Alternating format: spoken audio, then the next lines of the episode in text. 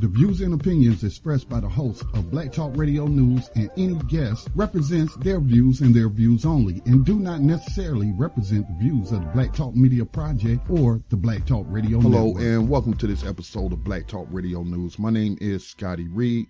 I'm broadcasting from behind the enemy lines that I call USA Inc. In this episode, I will be speaking with John Jeter.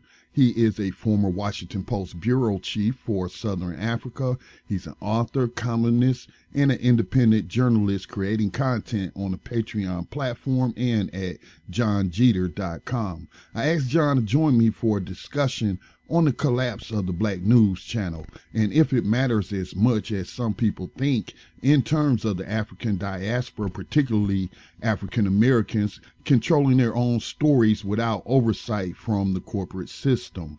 We spoke about the collapse of this outlet that targeted African Americans but was not necessarily giving an authentic grassroots African American perspective. All right, John. So it's good to speak to you after speaking to you just a few days ago. And always, to, brother. Yeah, I want to thank you for taking the time out to uh, join us from outside of the enemy lines of USA uh, to discuss some news that I think is particular um, of interest to our audience here on Black Talk Radio Network. So, you know, but also I wanted to thank you for the work uh, that you do because I don't think I had to convince you or my audience um, that you know there's a, a, serious lack of authentic, objective uh, news sources for African Americans or Africans in the diaspora uh, that they can trust. You know, it seems like everything is filtered through the corporate media, and some will argue thereby you know, filtered through the U.S. government, whoever's, you know, the dominant, whoever's the dominant party at the time, and then of course even those who are so-called out of power have their own um, news channels that they're closely affiliated with and work to put out propaganda. So, you know, I don't think I had to convince you of that. Um, but speak, speaking of independent news outlets, um, we are getting reports, and I'm speaking to you from a, a or reading from a Guardian article. Um, but the Black News Channel is shutting down after just a little over uh, two years in existence, or, or actually one year. Uh, right. It launched in, in 2019, and so um, you know we are here in 2022 so it's probably just a little over a year, but that's never here or there. It's still shutting down in a right. short order of time. So, what was your initial reaction when you heard that news? Uh, I was surprised it took this long. Uh, the the Black News Channel was destined to fail, uh, simply for the fact that it's not for us, by us, or of us. And by us, of course, I mean black people. Right? It purports to uh, serve the interest, the, the, the, the, information needs of black people. It did nothing of the sort. It mimicked uh, the mediocrity of the mainstream corporate white majority news uh, news media. And uh, as such, it was inauthentic. It was unnecessary. It was unhelpful to black struggle, to uh, uh, black understanding of our issues. It did not bring uh, a, a black cultural perspective to the news. It brought the same white cultural perspective uh, to the news that you can get from MSNBC, CNN, uh, uh, or any other uh, mainstream major uh, legacy outlet. So why do we need uh, the Black News Channel to mimic what we can easily get all across the airwaves and all throughout our our our newspapers? So yeah, it's it's not surprising to me at all. It was really awful. I would watch it from time to time just to sort of for amusement, I guess, and to sort of see just how bad it was. But it doesn't surprise me at all. I've been expecting it for some time.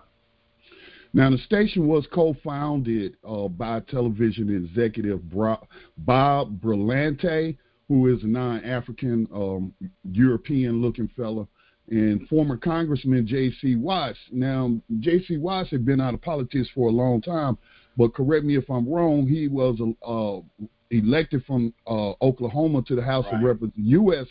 Uh, Congress, House of Representatives as a Republican, and uh, he he was also is inaugural uh, chairman. So when it was first announced that it, you know, that this channel was was going to launch, I was skeptical from jump just because of the ownership. Right, right. Did you have yeah, similar yeah. concerns? Oh yeah, I mean it's you know look man, um, uh, journalism just like uh, grassroots movements or just like move, social movements, it has to come from the grassroots, it has to come from the bottom up, right?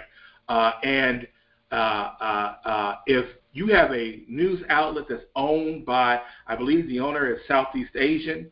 He's a staunch Republican, a supporter of Donald Trump.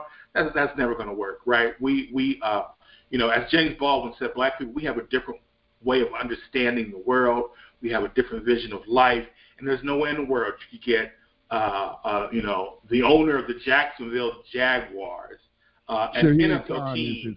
Right. Yeah. Yeah. The Yeah. the, the, the owner of a of an NFL franchise, the uh, the most egregiously racist of all the uh, major sports uh, platforms, the NFL. There's no way in the world you're going to have that man uh, uh, uh, invest in a vehicle that actually promoted black liberation. Right. It just it, it wasn't going to happen. So this was um, this was an ex- an experiment in failure.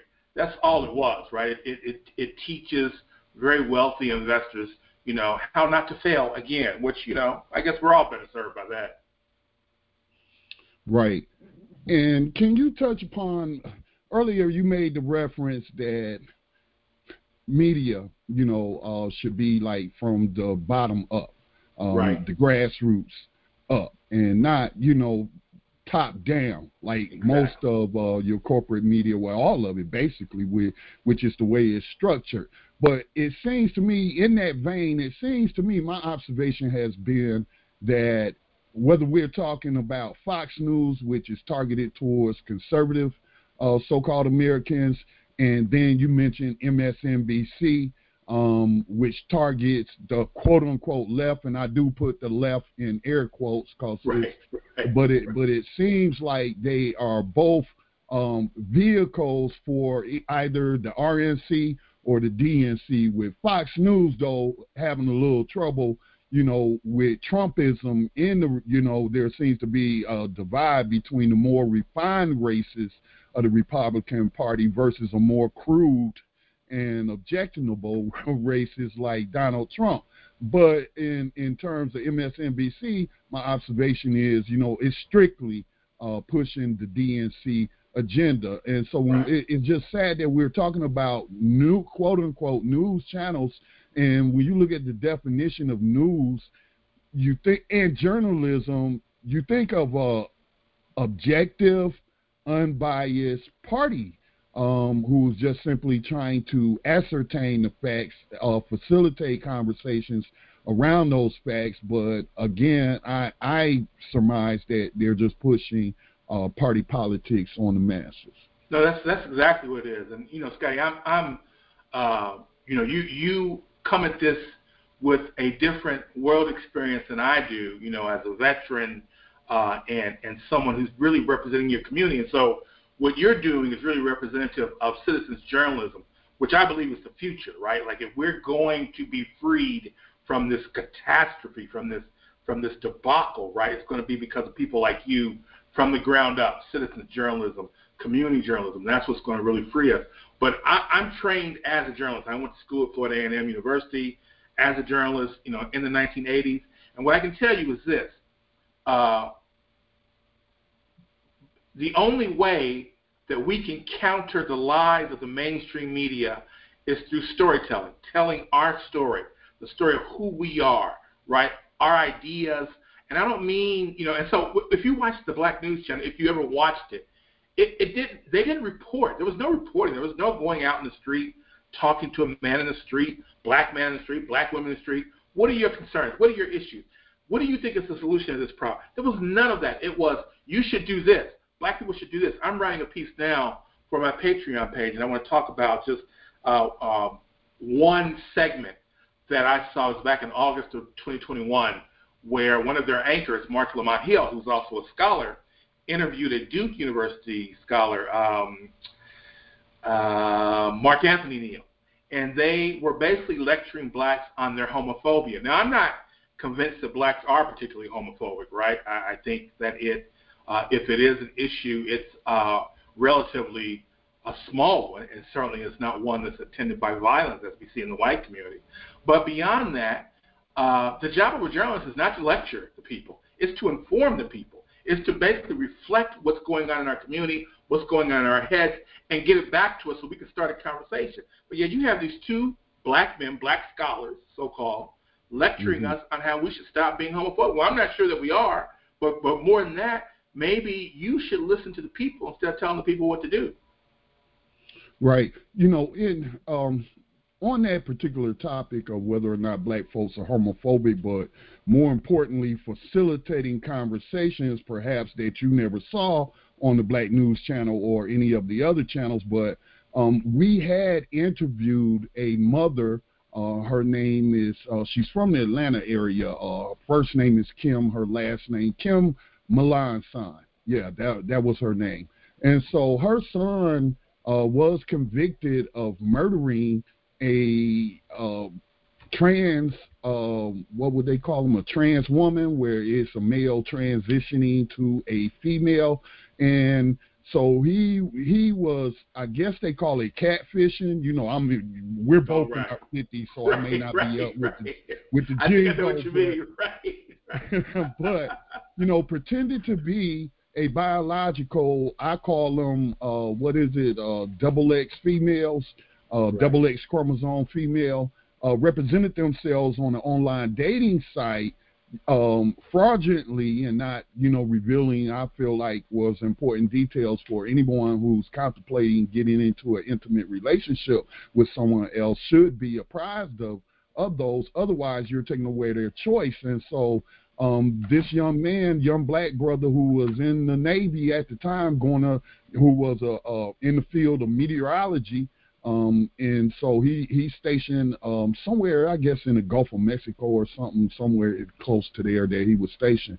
So he meets this person online. They go to a motel.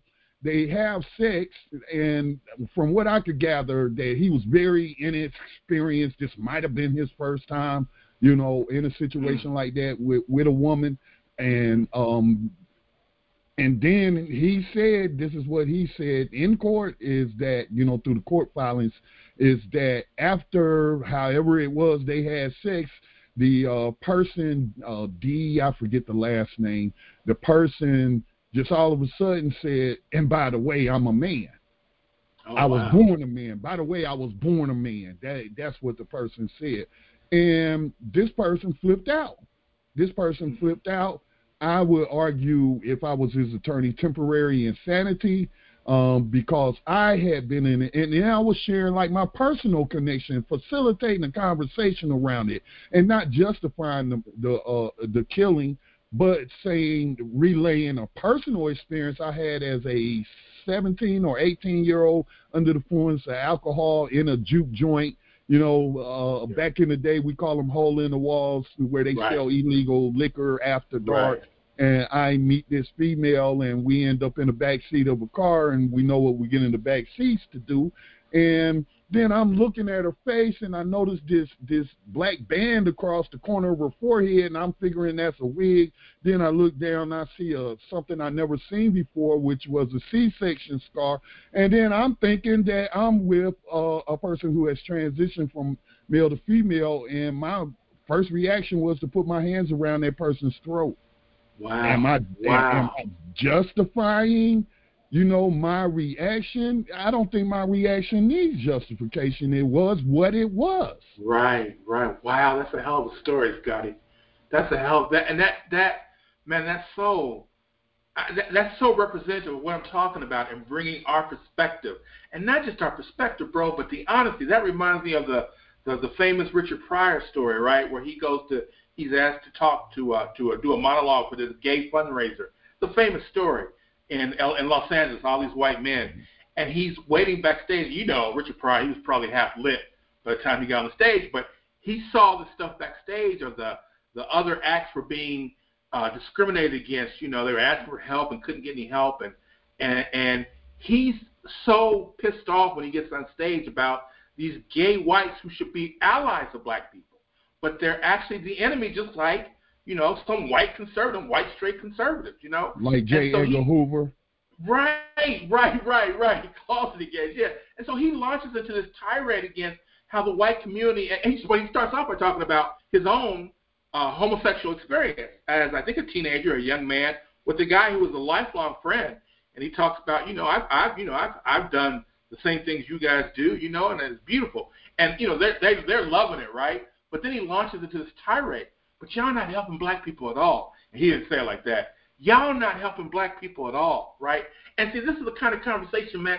It's raw and it's uncomfortable, right? But it holds mm-hmm. people accountable, right? And you can disagree with Richard Pryor and how he did it, but it's still a conversation. And you can move forward from that conversation, right? You can if you choose to, if you want to do the dirty work, you know. And that's mm-hmm. the purpose of black journalists, right? And black mm-hmm. journalism, right? We're not. You shouldn't be comfortable after you, if you watch the, the Black News Channel or any channel, and you're still, if you're if you're a white person, if you're a man, right, and you understand the all of the the ills and the injustices done by the patriarchy to women, right? If you're straight and you understand the injustice done to people, uh, uh, the LGBT community, and you watch a news report and you're still comfortable with who you are and your place in the society, and and and and and comfortable with what has been done to your neighbor, your fellow human being, that's not journalism. That's not journalism. You should be profoundly discomforted by journalism. Right, and and the purpose of Kim for reaching out to Black Talk Radio News and to it wasn't just to talk about the uh, the what would I call it uh, judicial malfeasance that went on in his case, and you know the lack of true representation and um, and all of the details of what what she felt and uh, others felt was wrong with his case. But she said she wanted to facilitate a conversation between the black LGBT community and the so-called cis cisgendered. You know, um, right, again, right. I'm in my fifties, so right, um, but, right. you know heterosexual males and, and and talking to each other so that we could do something to reduce this violence. So exactly like, the purpose of me telling that story is is that for a heterosexual male, whether you want to say that subconsciously because I am a Christian, even though I was in the act of sin, there are just one, whether I was raised to view homosexual activity as a sin or not, it still came down to a personal choice of whether right. or not I want to to experiment, you know, uh, right. in, in that way. And so, getting uh, LGBT person who understand some of the reactions, which may be violent, um, you right. know, because in the mind of a very religious person, they might have feel like they committed a mortal sin, or you caused them to commit a mortal sin, and that's their reaction. Uh, again, we don't have to justify these these reactions. They are what they are. That, right. That's how the individual reacted. So that was her whole point, and she did have support of LGBTQ members of the Atlanta community, and you know members in our own family who who were in, in that community. And you know the response that I got from the quote unquote white liberals was, you know, I'm homophobic and we're talking about um, this issue in a way that's dangerous to no we, we I, her goal with her um, it was called gender accountability gender identity accountability because they were even proposing you know legislation to make it a crime not to disclose you know before the uh, sexual act that has taken place. And and again i do believe that the LGBT community is not a matter of belief, it's a matter of fact that these are human beings who are afforded the same human rights as anybody else. Of but course, um, your uh, as individuals, our personal rights end where uh, another person's rights begin. And so, right. if you suspect that this is a quote unquote heterosexual male, then you should uh, respect that that your sexuality ends where that person's begins. And and you know, and there is the issue of uh, the same way uh, um, males uh, will look at you know betting females as a conquest. I have heard from people in that community that there are some who view uh, uh, fooling a heterosexual male as a conquest. Uh, well, well, look, man. I, you know, this is this is getting a little bit these beyond. Aren't, these aren't the conversations that I'm seeing on corporate news media, on the MSNBC channels, as you mentioned. You know, black folks. Exactly. Well, well, but this this is what I'm saying, though, Scott. This is exactly what I'm saying. You you you raised the point better than I raised it, actually. Right? These are the kinds of conversations I don't have the answer. I am a 57 year old, uh, a straight black man, straight African American man. I don't have all the answers, but I know this.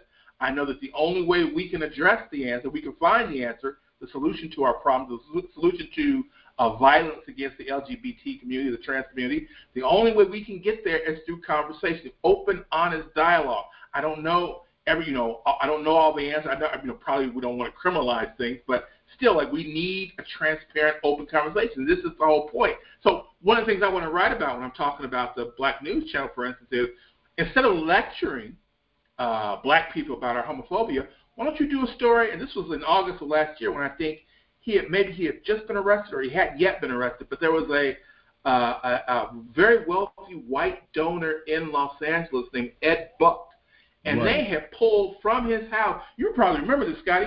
They had pulled like three or four dead black men because right. he was gay and they were gay. They had pulled three or four black men out of his house, out of his house, Scotty. And, and they had not charged him. Three or four.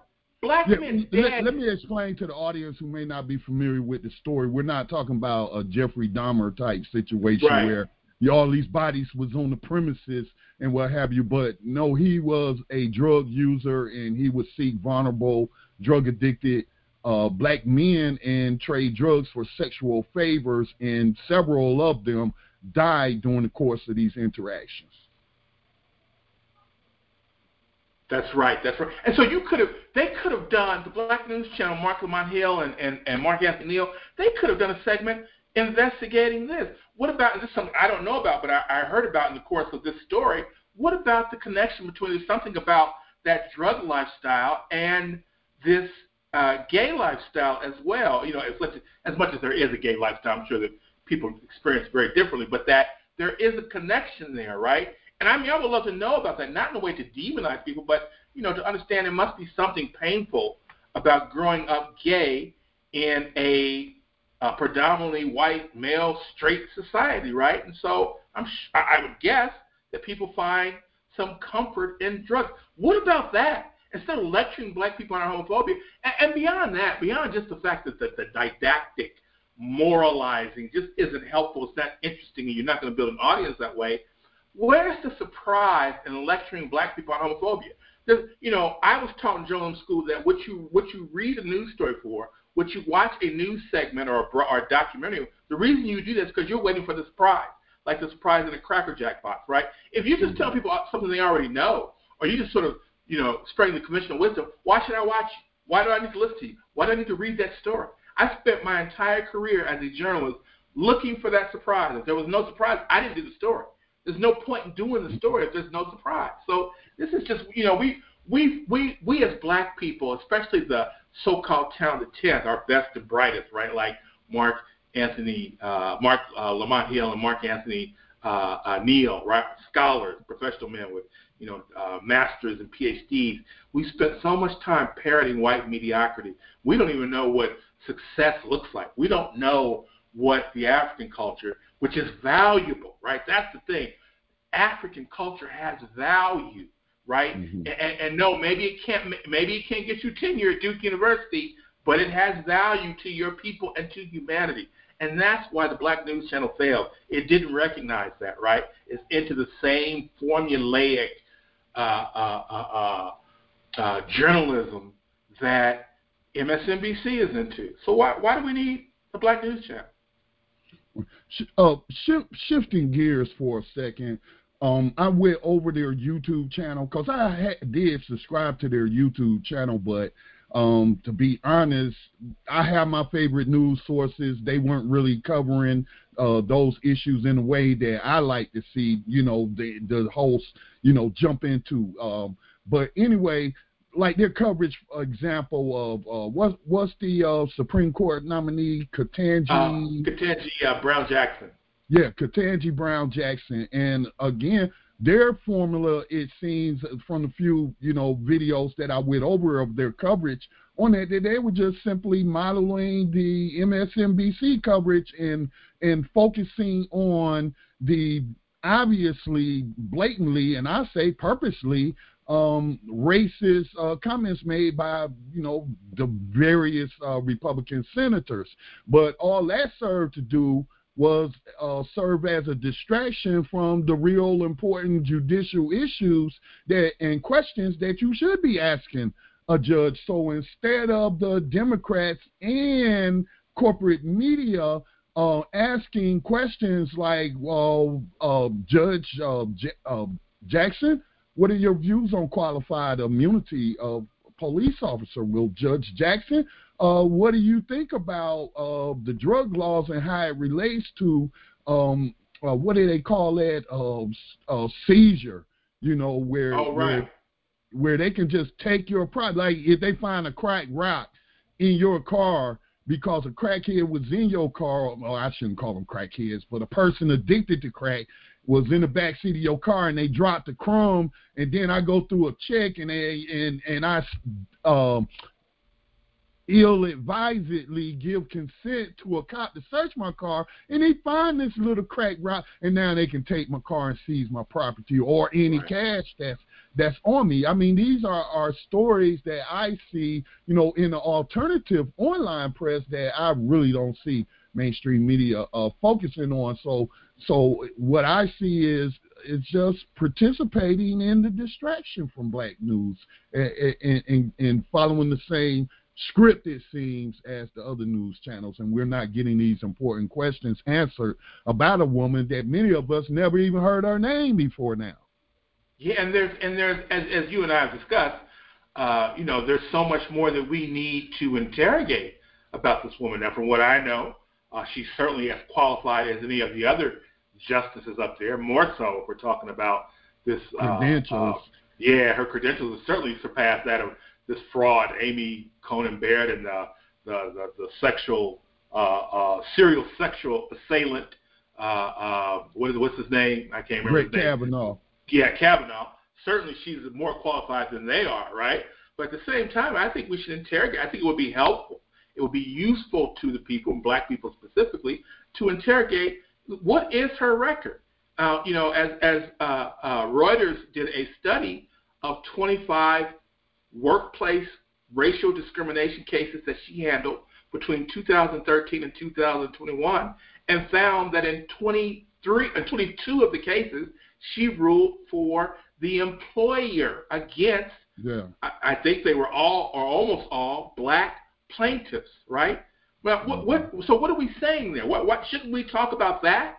You know, what is she doing? In other words, she was clearly preparing for this auditioning for this job, right? By showing white people that she could look. You know, I, am gonna tell you the story, and I know I probably said it before, Scotty. You probably heard it before anyway, but uh, uh, a I never I never met her, but a woman named Jill Nelson, a black woman writer who works for the Washington Post. She quit before I got there, and she wrote a book called Volunteer Slavery, uh, her experience at the Washington Post, and uh, she talked about how many of the black journalists in mainstream media were hired after the 1968 riots after Martin Luther King's assassination.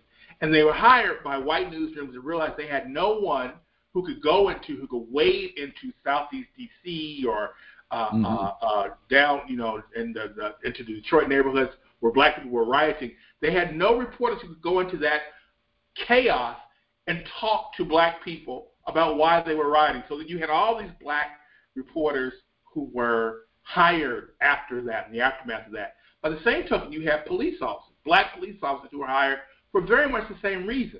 They didn't have black police officers who could go into those neighborhoods and and urge calm, right?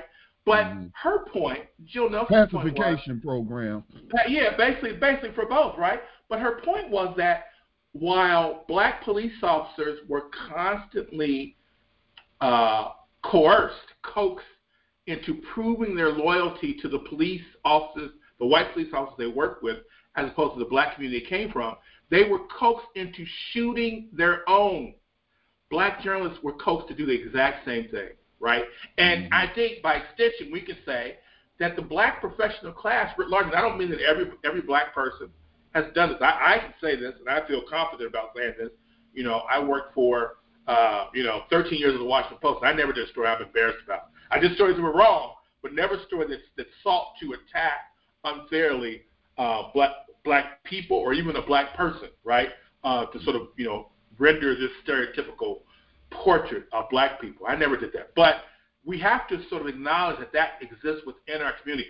That's where Barack Obama comes from. That's where Kamala Harris comes from. That's where Cory Booker comes from, right? This element within our population that seeks to shoot their own, right? And you know, we, we have to sort of address politically speaking. We're not, yeah, politically speaking, we're not well. In Obama's case, actually, literally speaking. But, yeah, that's but, true.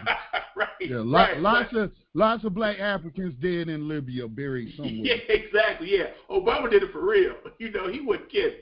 Uh, like that joke he told at the Washington Correspondents' Dinner, when he's talking to the the Jonas Brothers, and he's talking about, you know, my my daughters, they really like you, but uh, don't don't get excited, boys.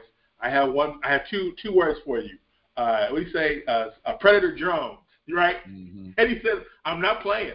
right? He really wasn't. They should have took him, taken him at his word, you know. But uh, yeah, man, you know, we just we don't we don't have the we don't have the conversation. We don't, and we no longer because we haven't had these conversations in so long. We really haven't had honest conversation about mm-hmm. who we are and what we mean, what we want to be. We haven't really had these conversations since I was in college at Florida A&M in the in the in the mid '80s, right? Since Jesse mm-hmm. Jackson was running for president, we haven't had real, honest, open conversations. Uh, they're scripted, they're performative. We perform mm-hmm. who we are in public discussions now, right? We're not who we really are. We're not who we're really meant to be, and um, that's going to end badly for all of us. You know, it's going to end badly. It's going to end worse for Black people because it always does, right? But it's going to end badly for this entire country. It is. And, and let um, me just um, say, in case in case the FBI or CIA is listening, I don't mean that as a threat. What I'm saying is that because we no longer have the language to actually sort of work our way through our problems, right? Then then a a a, a uh, cataclysm is is is inevitable. I mean, like the Great Depression, like what happened in Nazi Germany. These yeah, things well, are inevitable. well, actually, actually, I have a news clip that I want to play, and before I play that, but it does speak to what you're saying about about as I've been. Okay, right now is the time that we really need honest and objective uh, media to cover international events and explain to African Americans and people in the African uh, diaspora what's really going on, the geo the the geopolitics that's happening before us. This isn't uh, some some what I what I call uh, juvenile rivalry between Russia and USA, where you know you're on one side or you're on the other. That is more complicated than that, and there's a lot of facts that are being withheld. So if right. you don't, if you're absent the facts, how can you come to a correct uh, conclusion? Uh, right. Even it is, if it is an opinion, it would you know it's an uninformed opinion, and and so I've been watching, making it a point to find um, foreign-based media. You know, RT got banned, got kicked off our our AT&T UVerse, and and since there's monopoly, you know, I'm ashamed to even be giving them uh, monthly fees to access their their um their service, but it's really for other people in the house as well. But they kicked RT off. YouTube has kicked RT off. Um, they're really being suppressed. I think they're on Rumble.com, which I just set up a channel on Rumble.com. Um, and and so you know when I tune in to black media, now and the fact that you're not mentioning that the U.S. is funding Nazis in the Ukraine, I'm like, what's going on? I'm right. seeing this in all the other internet. Well, I shouldn't say all the other, but I've seen from the Times of Israel. I've seen from the Greek City Time, which is a Greece-based outlet. Um, not really looking at RT&T as a source, as a source because they'll easily just dismiss it as state propaganda or whatnot. But just find find the other sources. But when you look at the news clips, because I don't watch the shows, but when I see the news clips on YouTube, and then knowing what I know and, and what I research, and just since this, since Putin first mentioned the denazification of Ukraine, and for them to blatantly lie to people, I'm like, this is a very important time um, right now. This is a cataclysmic event, but um, not just terms of World War, possible World War Three, but when I listen to foreign media that I can't access, they all it, it seems like Ukraine has removed the scales from their eyes or or I don't know if these are just people tired, non-white people tired of the United States. But when I listen to them critique the United States, man, it's a whole lot different. And and I'm gonna play this clip because I asked somebody would you ever hear Joy Reid go on a rant like this against the United States? You know, not just going on a rant, but spitting facts as well. Um, would you hear Marc Lamont Hill, on the Black News Channel go off like this? You'll definitely never hear a Don Lemon talk about these geopolitics in the way of this Indian news presenter from, I think it's the um, WION channel, but it may be a different channel. But let me play this clip for uh, you and our audience. Hello and welcome. You're watching NewsX, Nation at 9 with me, Megha Sharma. It's a jungle out there in Ukraine. Each and every one must fend for himself or herself. There is constant bombardment and shelling that is taking place in Kiev, in Kharkiv, and in Sumy. The Russians have taken over most of the regions in the east. They are traveling over to the west and these regions are where several Indian nationals are stuck. Also stuck amongst them are students from other nationalities, Bangladeshis, Nepalis, Africans, Middle Easterns, Turks, Pakistanis. They're all people of color. As the racist West segregates us, the discrimination is striking during the Ukrainian war. The horrific tales that the students have narrated say it all. Now these kids are being harassed, they are being beaten, they are held hostage, they are not being allowed to take buses and cabs, to reach the borders. At this difficult time of need, India has yet again risen up to the occasion. The embassy and the Ministry of External Affairs are saving all of us. They're saving the Hindus, the Muslims, the Nepalese, the Turks, Pakistanis, Africans. There is no discrimination from our end. We never have discriminated. This blatantly exposes the West, the Europeans, and their racist fascist mindsets. They have always had a superiority complex they continue to look at us all with disdain, but the New World Order uh, will not let this hypocrisy sustain for long. And we won't forget this. The racist people, the racist governments, the Europeans and their racist bureaucrats and their officials, the racist blue-eyed, blonde-haired journalists, and the so-called civilized, evolved countries and their people who decide how to treat us on the basis of the color of our skin. Let's open up this discussion I quickly go to my panelists. All right, I, am gonna stop it there, but she goes on to play some clips of that most people should have been made aware of. It is of the European news uh, so-called journalist. Um, I think presenter is a good, a better word than journalist. Uh, right. But these news presenters and their blatantly racist comments about the Ukrainian refugees and and I mean, wow. But when I listened to this woman talk, I was like, wow, it, it, was a number of things. I would never hear that on MSNBC coming out, those words coming out the mouth of Joy Reid, um, you know, uh, any any news presenter here in, in the United States, but also most importantly is this new world order that she talking about because I don't think she talking about the same one George H. W. Bush was talking about in the eighties. Right. I mean, right. your, your thoughts on what you heard? Yeah, no, exactly. I know I said a lot, and sometimes no, no, no, I it's bro. Ramble, but. Oh no, bro. You you know we like we were separated at birth somehow. I don't know how how it is. I'm two years older than you, but we were separated at birth, bro. I, I think the exact same thing, man. And that's something you know. And I don't uh, I listened to this this network. I, can't remember the name of it. I think it's Gravitas or something like that. But I listened to this Indian network, and they're actually not that. They're a little bit more conservative than a lot of the other networks you'll see. But uh, the Chinese network that you can still get on on uh, YouTube. There's uh, a couple of commentators from Europe.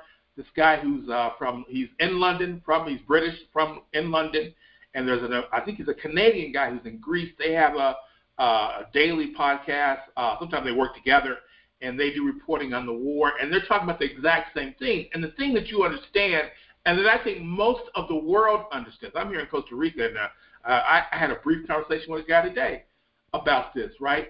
There is a geopolitical shift happening in the world. It's tectonic. This is not a small thing, right?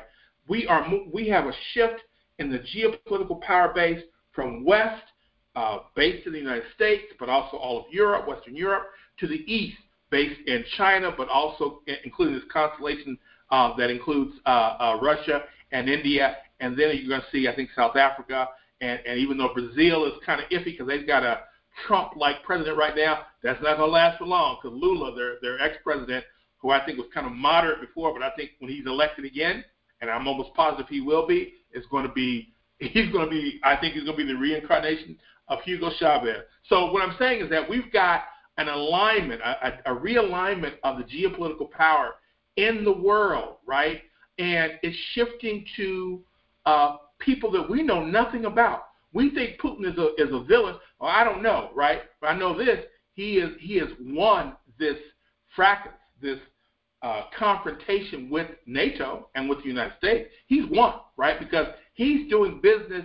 He's been preparing for this for at least since Libya fell. And so you're seeing more deals done in rubles, in Chinese yuan, right? Which is devaluing the dollar. What does that mean? Well, you don't have to be an economist to understand that if we print the money that we pay our bills in, that is a heck of an advantage. Now, when these countries don't don't accept that as payment, then that's a heck of a disadvantage because you've done nothing to earn. We don't make anything of value, right? And so we right. can't easily get our hands on rubles, Chinese yuan, rupees in India. We can't get our hands on that because we don't sell anything to them. We don't make anything to, to sell to them. We just print that money, right? And so right. we and the only thing, here. you know, just to interject real quick, the only thing that gives the U.S. dollar any value is not because of anything the U.S. has done or has, because as you mentioned, don't manufacture nothing really, you know, um, uh, in terms of the global economy, but in persuading the Saudis for whatever reason to only right. accept, you know, uh, right. uh, payments for its oil in the U.S. Right. dollar, which That's gave rise to what's known as the petrodollar. That's and, right. And that was big news with with MBS over there in Saudi Arabia, um, who looks like he is. Well, I've been in Saudi Arabia, and it is a repressive monarchy.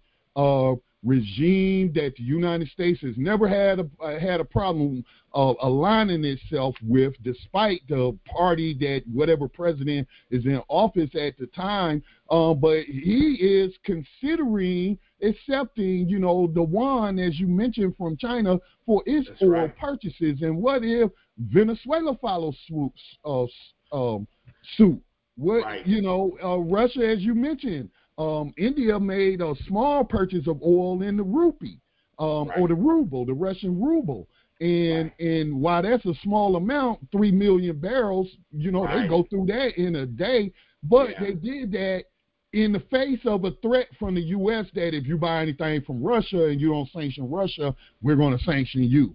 And right, it, right. And, I'm listening to these different analysts they bringing on uh, on these Indian news channels, the Chinese, and what have you, and they don't seem to be fazed at all by these sanctions because I feel like they know what's coming, that they have a contingency plan that the United States seems to be playing dumb about. Well, they they've been they you know I think led by Russia, but China also right, and I don't think I don't think China is perfect in any sense, but China at least is you know uh, the United States is imperialist and a colonizer.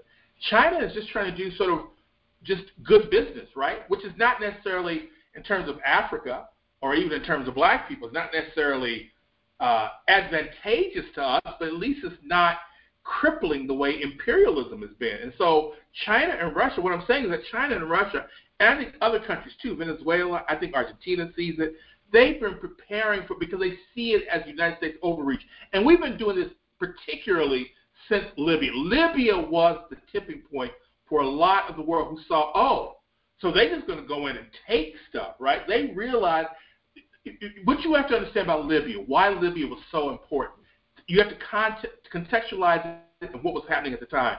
We were going through a great recession, which was almost a Great Depression, right? And what triggered that was theft through these subprime mortgages, predatory mortgages, usurious interest rates. It was fraud. They defrauded the borrower, who were disproportionately what? Black and brown, right? And they mm-hmm. also defrauded the investors, who they bundled up these mortgages, these fraudulent mortgages, told these investors, many of whom were, most of whom were wealthy white people, and they told them, oh no, this is very valuable. Go ahead, take this, you know, pay me this, and you can have this, right? And they, to later defrauded both the borrower and the investor, right? And the economy tanked, and so the United States just started printing money in in lieu of those profits that people could know. You know, I, you know, if I had a home and uh, meaning the bailouts. when you say just printing money, meaning the bailouts.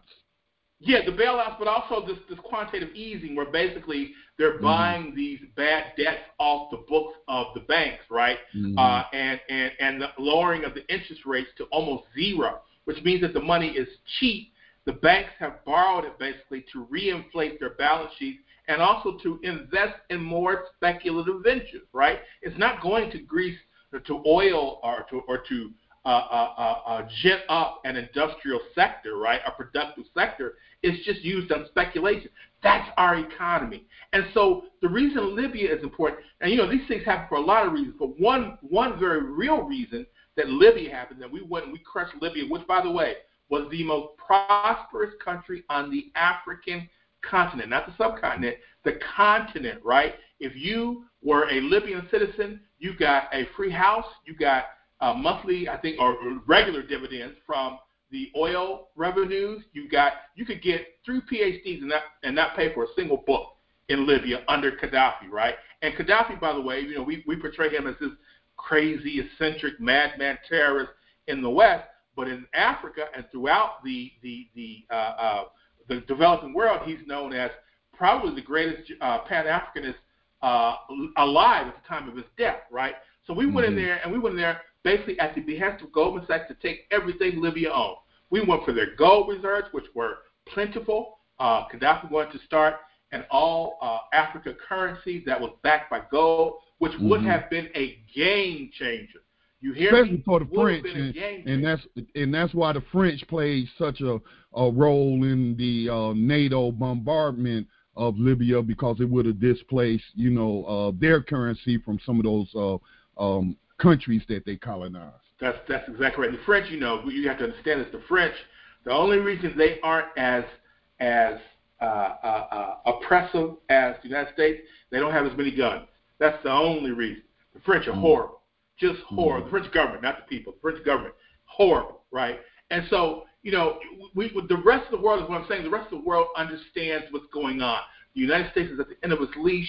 It doesn't have any good options to continue at the head of the world order, and they've been preparing Russia in particular, pulling in the BRICS countries, Brazil, uh, uh right. uh, India, uh, China, South Africa, pulling them in. That's why you see at the United Nations now, when you see this, these abstentions in the vote to denounce Russia, you see right, uh, right. Brazil hasn't done it, but that's because they got this lunatic president, but but uh, China and India and South Africa, they won't go for it. They won't go there. They, they won't support the, the yeah can. the majority of the world's population. There's governments that represent the majority of the world's population did not vote. You know, uh, on these resolutions to condemn Russia.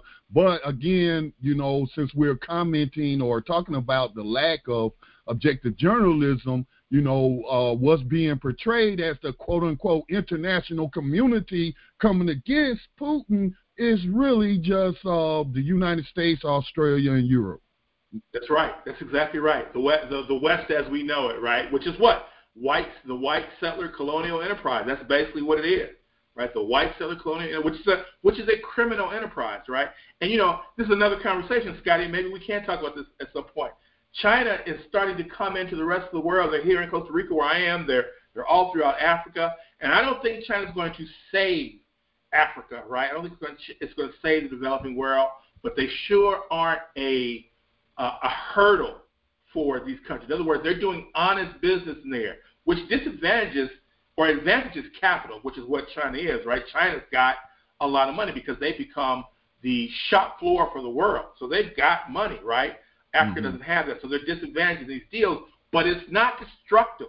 They're not stealing it. They're not taking it. They're not dispossessing people. It's an honest commercial exchange, right? Which I'm not the biggest capitalist in the world. I don't think that's going to save you, but you can you can find some wiggle room within that arrangement, right? right? They're not and the ideal commercial transaction.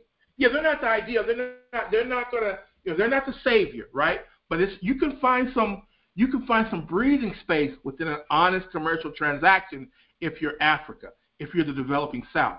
You can find some wiggle room, some space for, from which you can grow. You can't do that under colonialism, under white settler colonialism. They just take. They take and they kill. That's that's all they do. So, uh, you know, the media at this point, man, it's really it's complicit in this kleptocracy that is uh, the mm-hmm. white settler colonial state. Um, last, the last um, thing I want to talk about financial, okay? Because this this guy, Mr. Khan, only invested fifty million, which I don't think is a whole lot in terms of the budgets of these other corporate uh, operations, and so I feel like you know that was a half-hearted uh, investment, and and and then you know you shutting it down when it's still basically a startup. But some people have said that they would have been successful if they'd have been web based only. You know, um, when they're trying to get on cable news, a lot of these people are moving their operations online or integrating, you know, the internet as a bigger part of their distribution strategies and what have you. And so, so what is your analysis of that? Because to be honest with you, I I didn't. I'm like you. I expected it to fail. You know, I expected it to fail because of the overhead of a traditional uh, newsroom. I, I I didn't know that he invested that kind of money. I agree, it's not uh, a, a lot of money for a a billionaire, and I expect a multi-billionaire. It's not that much money, but at the same time, Scotty, I I I, I invite you to think about what you and I could do with 50 billion, 50 million dollars, right? right. Like 50 million dollars would be a lot for us who are honest brokers, who have imagination, who can innovate. There's a lot we could do. We we could change the world for 50 million. So it you know it's not a lot, but it is a lot too, right? If you follow uh, a different formula, it, it's right, a lot right. of money. Uh, uh mm-hmm. uh, um, I, I this is I don't know I don't know what this was. You know I don't know anything about this guy. Uh, is it Khan? You say I don't know anything yes. about him. I, I suspect the the I, owner of the the owner of the um, Jacksonville Jaguars. Right. I, I I say this. I, what I do know about him is that he hired this clearly racist coach. Is it Urban Meyer? To coach his uh, football team. Clearly, the man is a racist, right? Uh, and he had to have known that. So I suspect that this Black News Channel, uh, you know, it, it seems absurd that fifty million dollars would not be uh, a lot of money, but for him it wasn't. I suspect he was just trying to buy some goodwill but they couldn't even make it work on $50 million, and so he pulled the plug. But, uh, you know, the, the financials are wrong because the mission, the goal is wrong, right? You can right. build audience, but you have to, if you're going to build audience, right, it's just like the Hollywood, right? Hollywood doesn't take all this money to make a good movie. You can make a good movie for virtually nothing. I mean, look at the Battle for Algiers. How much money did it take to to, to make the Battle of, of Algiers? I, I, I don't, you know, I don't know what it was, but it's a pittance compared to what the movies that they're making now, which are just awful. God, awful, mm-hmm. right? But but the news means the same thing. It doesn't take that. It does. It takes some money, right? Reporting is expensive. You need people who can go out there, talk right. to people, interview people, and decide right. how do you make that into a story. And that takes some skill and some training, right? But mm-hmm. but that's the only way you can do. It. It's the only one way. All this technology, language and storytelling is still king. All this mm-hmm. technology, I don't care what you say, the, the, the, the, the technology can help you promote good storytelling. But if you don't have good mm-hmm. storytelling, you're lost. I'm, I'm going to write about this very soon, Scotty. But this is this is still the key to our emancipation, right? You know what what does you know the, the radical black tradition and the voice. Let me tell you this quick story, Scotty. I know you have to go, but let me just tell you this quick story uh, as quick as I can. Um, the Scottsboro Boys, 1931 in Alabama, nine young black men aged thir- between 13 and 19, I think, on a train looking for work in Alabama, and uh, they get into a little bit of a tussle with these white boys who are also on the train looking for work. uh, the brothers, you know, basically knock the crap out of these young white boys, throw them off the train while it's moving. Nobody's hurt or anything like that. Um, and the the the boys somehow, the white boys somehow uh, get the police involved. And so at the next stop, Scottsboro, Alabama, uh, the police stop this train, come and arrest all the boys, and they're talking to these two young women who are white women who are sex workers, right? But they don't want to get jammed up on a, on a prostitution charge, so they say uh, that, the, that the nine young men raped them. The, not the, the young men didn't even see the white girls on the train; they were in a different different car, uh, and so they're charged and convicted within a matter of a month by an all-white jury, right? Um, uh, the, the the point that I'm making is that this story is famous in part because it marked a, re, a reversal of that jury and a repudiation of the racism at the heart of it, right? Uh, the communists got involved, the blacks, uh, the, the black working class in particular, not the NAACP, which was not really all that enthused about uh, uh, representing these young men, right? But um, the, the, the black community, along with the communists, basically uh, mounted a defense. Uh, and, and by the time it was over, they got all nine men exonerated or, or uh, and freed, right? But the point I'm making is this: uh, there was a point early on when the communists had to make some kind of choice, right, about how they were going to mount, how they were going to raise money to defend these young men. And they were getting all these phone calls, and they were talking about, well, you know, we can have this official in the party go out, we can have this official party. And they said, no, no, no. We should have the people themselves go out. The mothers, the mothers of these young men, they should go out. And there was one in particular. Uh, she was, I think, in her in her mid 30s at the time. Ada Wright, Mother Wright, they called her. And they sent this woman all around the world. And she would say, "Look, I don't, I don't know a communist from a, uh, from a car, right? You know, but I know that they're helping me and my sons uh, free themselves from this mm-hmm. frame up. This is a frame up by the bosses. They want to divide blacks and whites. She was a sensation. She had a high school diploma, if that, right? She had no uh, uh, uh, uh previous experience as a public speaker. She was a maid, a domestic, right? She was a sensation all around the world. People were handing their babies to her. Fr- Franklin Roosevelt would get would get a, a, a, a frequent update. Where is she? What is she doing? What did she say? Right? It galvanized people. It sparked their imagination. That's what's missing from our media today. That is what's missing. The the, mm-hmm. the radical black voice and the radical black voice telling the stories of the most oppressed people, black people in the United States. Or, or if you want to say black people and Native Americans, I think we should always talk about what's happening to Native Americans too. But still, that's what's missing from our conversation, and that's why the Black News Channel failed. That's why the media is failing spectacularly right now. Spectacularly, right? It's an institution that is in decline as much as any institution in America, I believe right? More than labor unions, more than political parties. The media has failed in a way that is epic. So obviously, you see uh, opportunity um, there.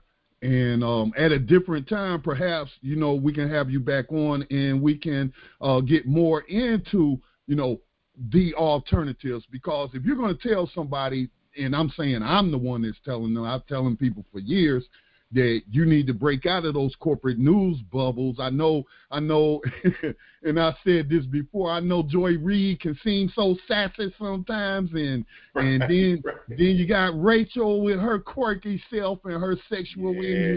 you know, jokes right. about Putin's penis and and all that. But come oh on, oh my people. God, does she really do that? She made God. a Putin penis joke about oh, about Jesus. his penis, and I'm paraphrasing what she said, but that's the reason why he invaded Ukraine because he got a small penis. oh. That's right. what's passing itself off as news ana- analysis or geopolitical analysis. So perhaps we could have you back, man, and talk about some of the prescriptions to solving uh, this problem for giving black people uh, uh, credible sources of uh, information. Um, Anytime, bro. Anytime. Before you go, can you tell people how they can connect with you online and, and consume some of your uh, journalistic endeavors? I, I am on uh, Patreon, uh, Patreon backslash John Jeter. I have a website, johnjeter.com, and most importantly, I have a book that I, I believe will be published this summer. Uh, we're hammering out the details now. Uh, Class War in America. You can see, you can check in on classwarinamerica.com uh, to see when it will be released, but I expect it to be sometime midsummer.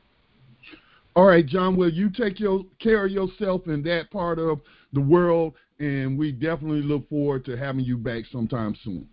Anytime, brother. I loved it.